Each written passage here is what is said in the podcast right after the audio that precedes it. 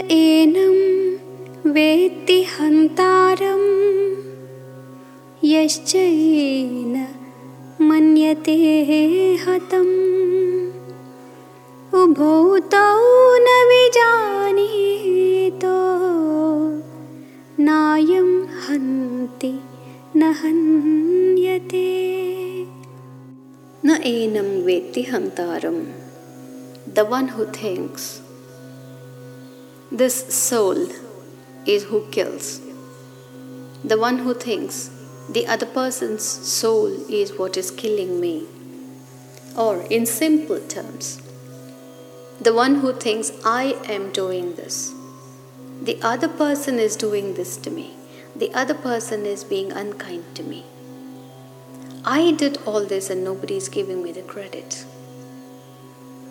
All those who think on these lines are not wise.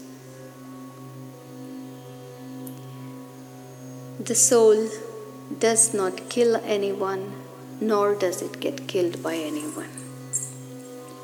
This body gets killed, and the soul leaves the body quietly. So, when someone kills another person in war,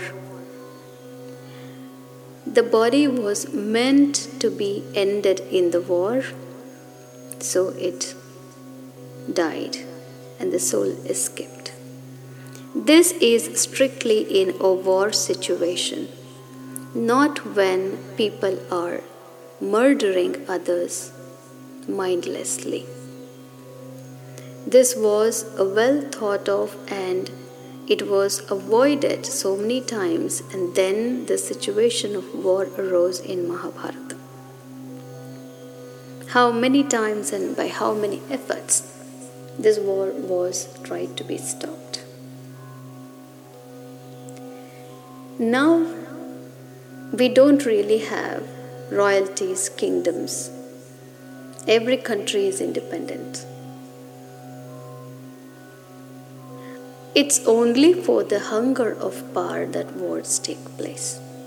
Even Mahabharata war took place for power and it was out of jealousy. So, this is not the order of our daily life at all. This is not what Gita preaches.